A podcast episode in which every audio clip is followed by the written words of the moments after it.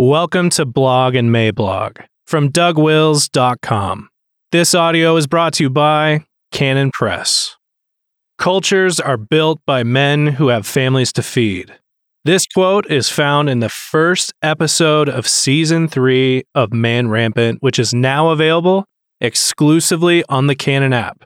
Go listen to the very first episode, which features George Gilder on the topic of sexual suicide.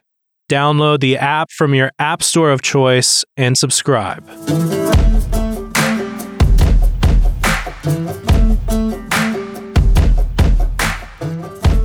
The Fiasco of No Fear, April 5th, 2021. Introduction I'm currently enjoying a book by Michael Reeves and Joel Beeke called Following God Fully An Introduction to the Puritans. It is a marvelous book thus far, but I bring it up merely to repeat a phrase from it that struck me. The Puritans, they said, feared God greatly and feared man very little. Those two things go together like ham and cheese. Their opposites go together also, like fire and brimstone. The fear of man bringeth a snare, but whoso putteth his trust in the Lord shall be safe. That's Proverbs 29 25. We haven't trembled at his word, Isaiah 66 5.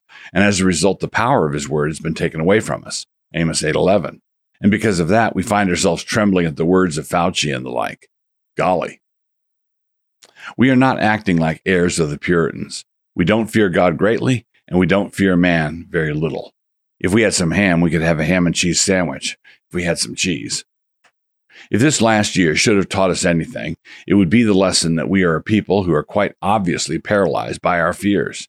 Specifically, we've been paralyzed by a fear of death, by a fear what the cool kids might say about us, and by what powerful men might do to us. Scripture has something to say about all of this, concerning which you may consult a small sampling of passages in the scriptural appendix below.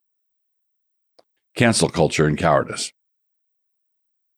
When all the shouting voices demand that you acknowledge that the sky is pink, not blue, and when they follow it up by saying that you should also acknowledge that two and two make five, the issue at hand is not the absurdity of whatever it is that they want you to affirm. The question before the House is not whether two and two make five, but rather the question is whether or not you have a backbone. The issue is whether they can make you say whatever comes into their heads. They know that two and two don't make five. They know that. They know they are demanding that you embrace absurdities. They know that also. That is the entire point. What they don't know is whether or not you are going to go along with their demands. What they don't know is whether or not you are a vertebrate. Are you? We shall see. Such gaslighting works on the pliable. Such gaslighting, and gaslighting it is, is effective on the malleable. Each new day introduces some new absurdity, and these keep coming because, and follow me closely here, they work. Do you ever wonder why people keep sending out plaintive email messages from a stranded Nigerian prince with billions in gold stashed somewhere? Because they work on some people. Do you ever wonder why your inbox fills up with invitations to check out this cool dating site? Because it works on some people. Now, the cultural nonsense that is being foisted on us is right up there in the same plausibility realm with the Nigerian prince. And here's the kicker at some level, it is working on most people. Some actually buy it. Our corporate leaders and poobahs buy it, and regular Americans are what the helling under their breath, but only under their breath because they don't want HR to find out that they're having their little doubts. You think I'm spreading it on a little thick? I just heard the other day that the quaint notion that math problems have only one right answer is a racist construct, a clear indication of white supremacy right there. I began by noting that we have fallen a long way from the ways of our Puritan ancestors, and you may have demurred at that point. You don't believe, for example, that we ought to put malefactors in the stocks and pelt them with overripe vegetables. But I ask you, what else can you do with someone who is maintaining that two and two making four is a white construct and obviously racist? I also saw that Oxford University is abandoning sheet music because it is too quote unquote colonial. This is the sort of thing that leaves right of center individuals who are highly strung wondering how long they can go without punching somebody. Here's another one. What is a conspiracy theorist?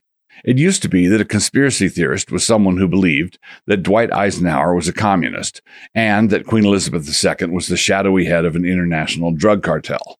That is what a conspiracy theorist used to be, and we do still have some of that around. Here's looking at you Q guys who like to swim in the conservative pool, but who also like to pee in it. But what is a standard conspiracy theorist today, according to the received media wisdom? Today, if you want to be labeled a conspiracy theorist, all you need to do is listen to someone who has lied to you about 20 times and then entertain doubts about his veracity.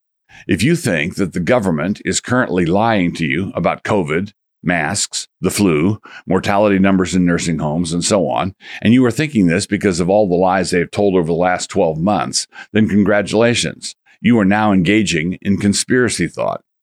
Tell me, how did your family celebrate the first annual celebration of 15 days to flatten the curve? Did you buy some of those celebratory masks, the one that come in bright and cheery colors? Hang on to those because the 4th of July is coming. You can put on your celebratory red, white, and blue masks and then go out into the backyard to huddle with no more than four close family members. And at 8 p.m., you will have 10 minutes to wave some little American flags together. If one of your children asks you why tonight is different from all other nights, you may tell him proudly that tonight is the night we celebrate our freedoms. But quickly, kids, back into the house before one of the neighbors reports us for being one family member over the approved limit. One more example. If you were like half the American populace, you believe, as I do, that this last presidential election had multiple buckets of funny business ladled over the top of it. This, quite naturally, means that you are dismissed as a conspiracy nutter and worthy of being called multiple names, mostly having to do with the shape of your supposed tinfoil hat.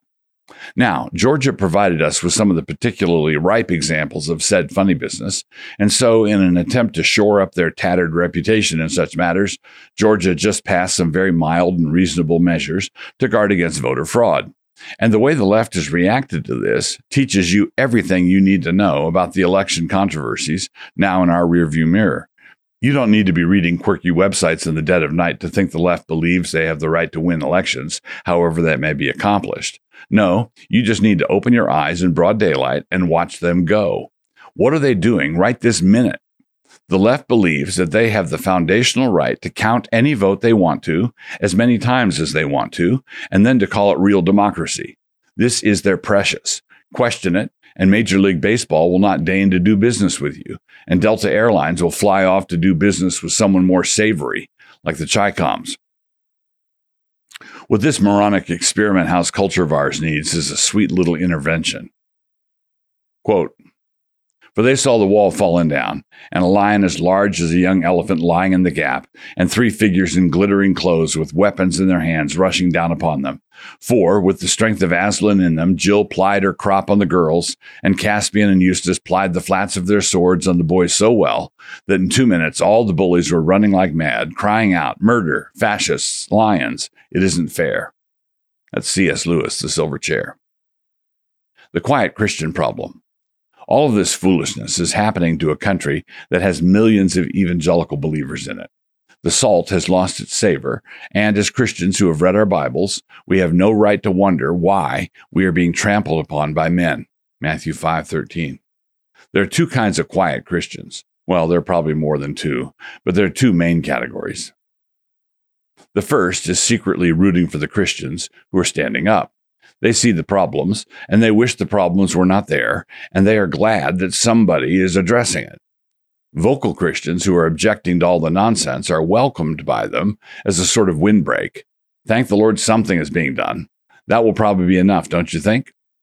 When I was in the Navy, it would be fair to say that I was sort of the Jesus freak on our submarine, and there were times when there would be a rousing exchange of views in the crew's mess. On such occasions, I would be defending the faith against a small mob of sailors. So much was to be expected. If you stick your head through the canvas hole in the booth at the fair, you can't be surprised when people throw wet sponges at it. But what was revelatory to me were the men who would circle back around later to give me encouragement privately. Don't let them get you down. Stick to your guns. We're with you. Put another way, Nicodemus probably had some compelling reasons for coming to Jesus by night. John 3 2. This sort of thing is also likely in situations where a person is powerfully attracted to a position, but isn't all the way there yet. So then, what is the other kind of quiet Christian? He is the one who has a comfortable life, or as comfortable as he thinks possible, and he sees the vocal and outspoken Christians as the cause of the trouble. Quote, Then 3,000 men of Judah went to the top of the rock Etam and said to Samson, Knowest thou not that the Philistines are rulers over us? What is this that thou hast done unto us? Judges 15:11. Both kinds of quiet Christians need to come to their senses, and when they do, we will hear from them. The first kind need to understand that the situation is dire, an all hands on deck sort of situation. No sleeping down below like Jonah.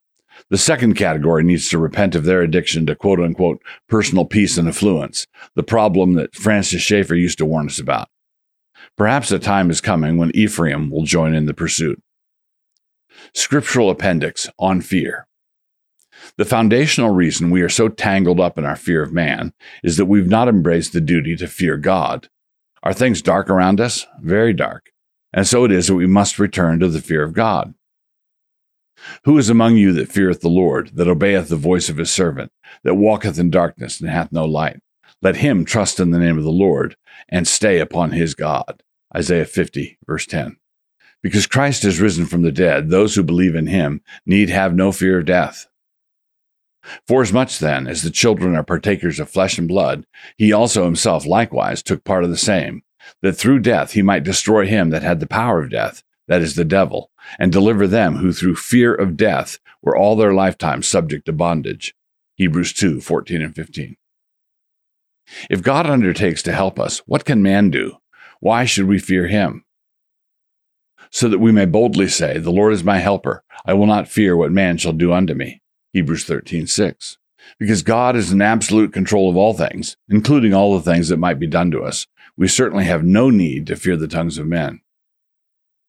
Oh, how great is thy goodness, which thou hast laid up for them that fear thee, which thou hast wrought for them that trust in thee before the sons of men. Thou shalt hide them in the secret of thy presence from the pride of man. Thou shalt keep them secretly in a pavilion from the strife of tongues. Psalm 31, 19 and 20. Let us return to consider what man can do. The worst he can do is kill the body and send us off to glory a little earlier than we anticipated. And fear not them which kill the body, but are not able to kill the soul, but rather fear him which is able to destroy both soul and body in hell. Matthew 10 28. The fact that the fear of God has gone missing explains a lot. It is absent from our lives, our pulpits, our businesses, and more. And this is why the American church is being inundated with every manner of unholy filth. Having therefore these promises, dearly beloved, let us cleanse ourselves from all filthiness of the flesh and spirit, perfecting holiness in the fear of God. 2 Corinthians 7 1. Because we don't fear the Lord, we don't fear his commands. Whoso despiseth the word shall be destroyed, but he that feareth the commandment shall be rewarded. Proverbs 13 13. What would have kept us from this great avalanche of apostasy? And I will make an everlasting covenant with them, that I will not turn away from them to do them good, but I will put my fear in their hearts, that they shall not depart from me. Jeremiah 32, 40. You want America out of this morass? What is the way out? Fear God. By mercy and truth, iniquity is purged, and by the fear of the Lord, men depart from evil. Proverbs 16, 6. Do you want us to escape from this little blinkered existence we've managed to get ourselves into? Largeness of heart, which we do not have, flows out from hearts that fear God, which we also do not have. Then thou shalt see and flow together, and thine heart shall fear and be enlarged, because the abundance of the sea shall be converted unto thee, the forces of the Gentiles shall come unto thee. Isaiah 60, verse 5. In short, if God turns us, we shall be turned, and we will know that we've been turned if we are returned into the fear of God.